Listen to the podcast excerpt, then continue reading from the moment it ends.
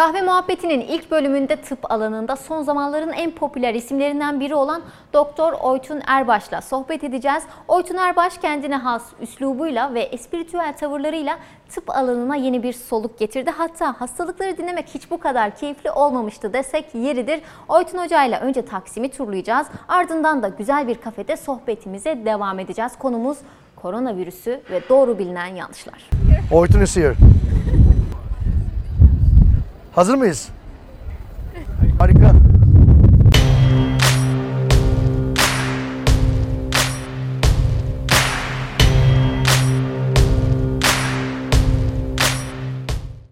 Hocam öncelikle şunu sormak istiyorum. Sizin çok eğlenceli bir yanınız var. Ee, espiritüel yaklaşıyorsunuz tıbba. Ee, biz de bu sayede tıbbı sevmeye başladık. Ama aslında Oytun Erbaş kimdir? Oytun Erbaş tıp, bir tıp doktoru. Ondan sonra bir bilim insanı, bir bilim adamı. Ama seviyor böyle tıbba ironik yaklaşmayı seviyor. Mesela ben hep şöyle karikatürlerimi çizerdim eskiden.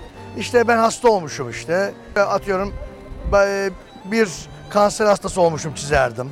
İşte bir beyin tümörü olmuşum çizerdim.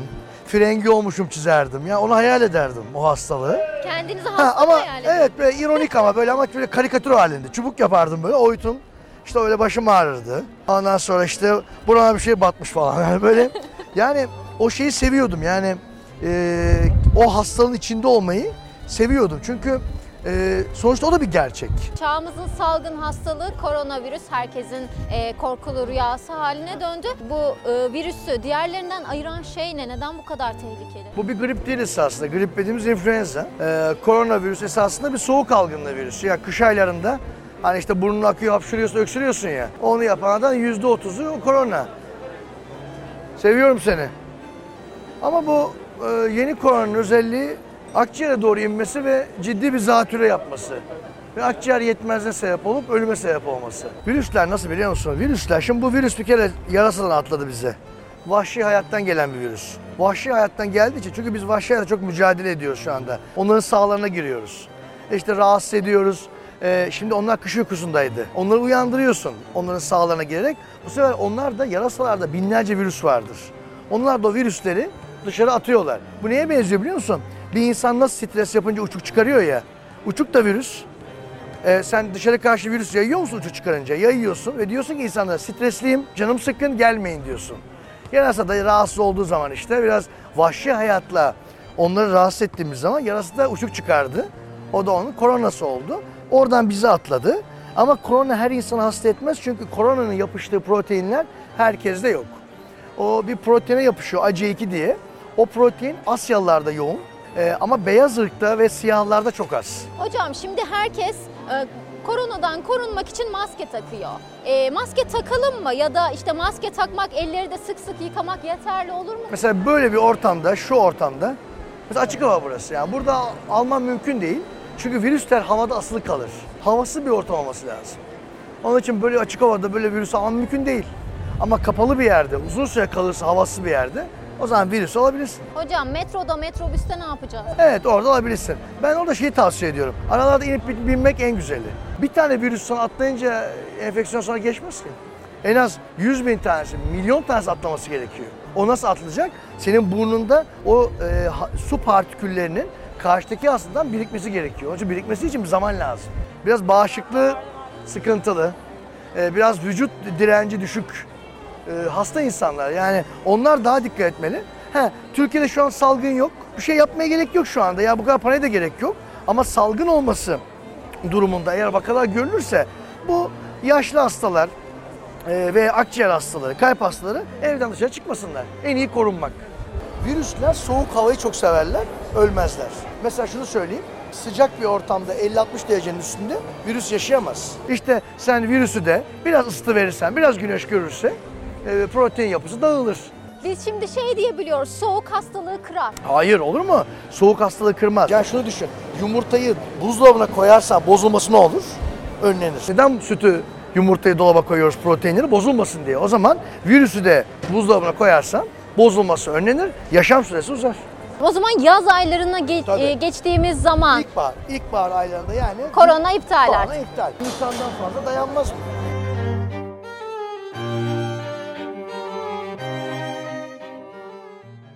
Hocam şimdi çok sık e, ekstra vitamin kullanıyoruz, vitamin hapları.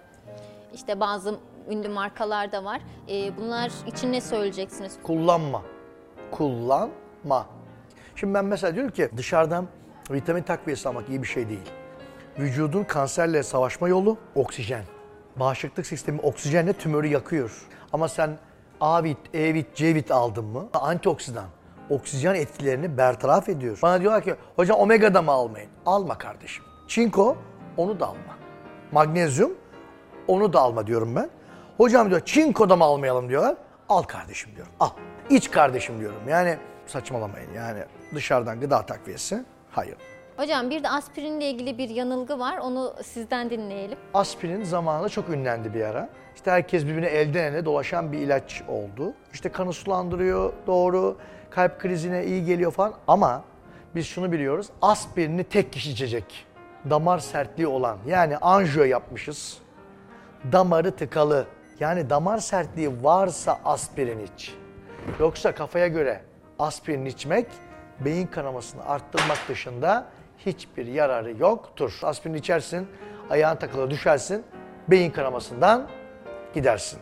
Saçmalamayın. Omega 3 patlamıştır. Hiçbir yararı yok. Hani eskiden bir omega 3'ler vardı işte omega 3 içilsin falan filan. Pek bir yararı olmadığı görüldü. Mesela prostat kanserinde e, cerrahi ile hormon terapisi aynı sonuçları. Yani hiç hastaya bıçak vurma, hiç tümörü çıkarma, testosteronu bitir işini. Sonuçları aynı. Mesela cerrahi olanlar, işte tıp böyle bir şey yani. Tıp 5 yılda bir değişir. Yani tıp her zaman şöyledir. Belli bir insanı kurtarırsın, belli bir insanı kurtaramazsın, belli bir insana daha kötü yaparsın. Hep benim bir tekrarladığım bir laf vardır. Alman lafı bu. İnsanlar bazen ilaçlarla bazen de ilaçlara rağmen iyileşirler. İlaçla da olmaz, ilaçsız da olmaz. Aşk gibi. Onla da olmaz, onsuz da olmaz. Galatı meşhurlardan bir tanesi de bilmiyoruz artık doğru mu yanlış mı sizden öğreneceğiz. Vitamini kabuğunda. Vitamini kabuğunda. Vitamin kabuğunda yalan.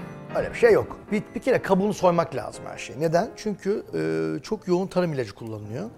Çok yoğun tarım ilacı kullanıldığı için de tarım ilaçları nerede? E, bütün meyvelerin ve sebzelerin dış kısmında. Ne kadar da yıkasan suda çözünmez tarım ilaçları. E, kabuğunu soymak en doğrusu.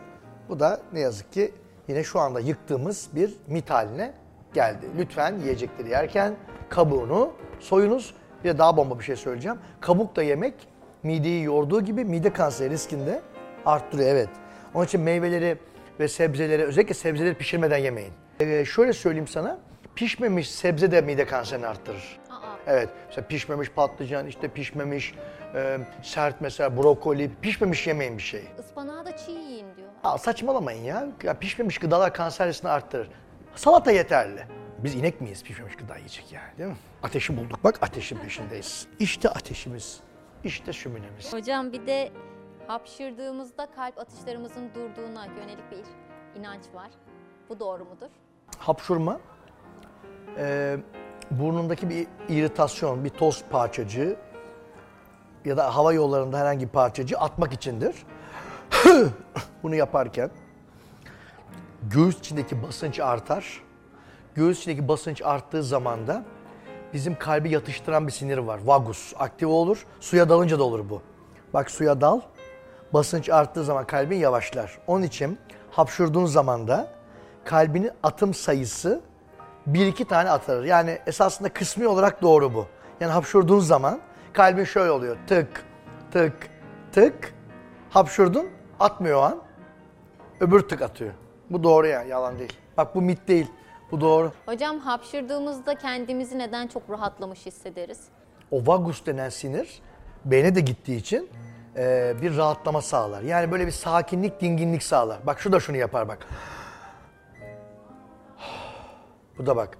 İş çekip hani derin bir of çekmek. İç çekip çekip çekip tutup bıraktın mı aynı o vagus siniri aktive olur. O vagus siniri de kalbini, beynini dinginleştirir, rahatlatır. Mesela şuraya ovmak da böyle mesela. E, şah damarın üstünde ovdun mu kalbin yine yavaşlar. İki taraflı yapılmamalıdır. Kalbini kırıklara düşürürsün. Mesela şey de bunu yapıyor. Suya dalmak, gözlerin üstüne basmak. Mesela enseyi şöyle ovalamak. Bir de yüz. Yüze dokunmak da vagus aktive eder. Onun için yüzünü şöyle sıvazlarsan kalbin yavaşlar. Karşı şunu ye bunu ye diyorlar. Peki eee, kanserden beslenme yoluyla kurtulmak mümkün mü? Yüzde yüz bir alakası var mı? Yok beslenmeyle. Ha, yani bu çok iyi biliyoruz. Yani kanseri yeme içmeyle kanser olmazsın. Yani yeme içmeyle de kanseri önleyemezsin. Ama şöyle bir şey biliyoruz. Hayvani gıdalar kanser riskini arttırıyor. Kaç kat? İki kat. Ama sigara içmek akciğer kanser riskini 400 kat arttırıyor. Şimdi sigara içmek akciğer kanserini 400 kat arttırırken e, bir gıdanın kanser riskini iki kat arttırması biraz komik esasında. İnsanlar bunu anlamıyor. Ama çok yağlı gıda yersen kanser riskin artıyor. Bak protein alırken de bitkisel protein alacaksın. İşte kuru fasulye, nohut, pilav, harika mercimek. Yani hayvani gıdadan biraz kendimizi almamız lazım. O zaman kanser riskini o iki katına çıkmasını önlüyoruz. Ha, ama ben hayvani gıda yemeyeyim, hep marul yiyeyim, hep ıspanak yiyeyim, kanser riskini düşürmüyorsun.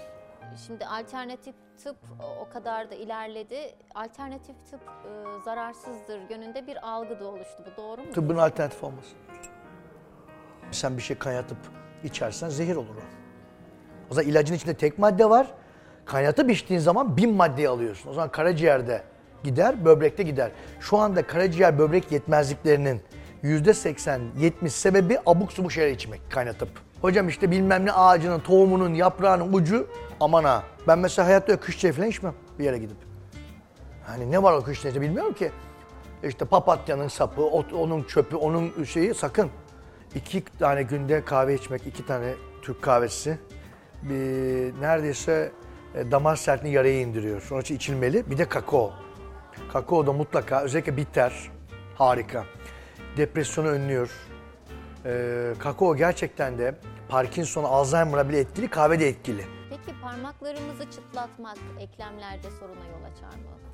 Hayır, pa- parmaklarının çıtlamasının sebebi eklemin içinde bir sıvı var.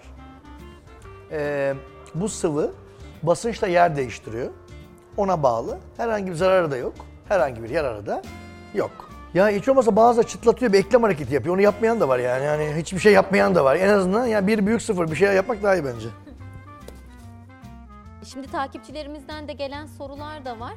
Bir takipçi ekmek yiyelim mi yemeyelim mi diye sormuş. Çünkü kafamız çok karıştı bu konuda. Birileri ye, yiyin diyor, birileri aman ha uzak durun diyor beyaz ekmekten. karbonhidratsız olmaz. Neden? Çünkü hücrelerin en çok enerjiyi aldıkları yer ve beyin için glikozdur. Glikoz da karbonhidratta vardır. Onun için karbonhidrat yemeden olmaz. Ekmek yiyeceksin. Önemli olan karbonhidratları çok yememek. Sorun ne biliyor musun? Çok gıda tüketiyoruz. Sıkıntılı olan karbonhidrat falan değil. Önemli olan ekmek değil. Hani ekmeğe takılma burada. Hani ekmek yiyeceksin. Önemli olan bütün yediklerin fazla. Canan Karatay mı Mehmet Öz mü diye sormuşlar. Hocam. Oytun Erbaş tabii ki bunun cevabı.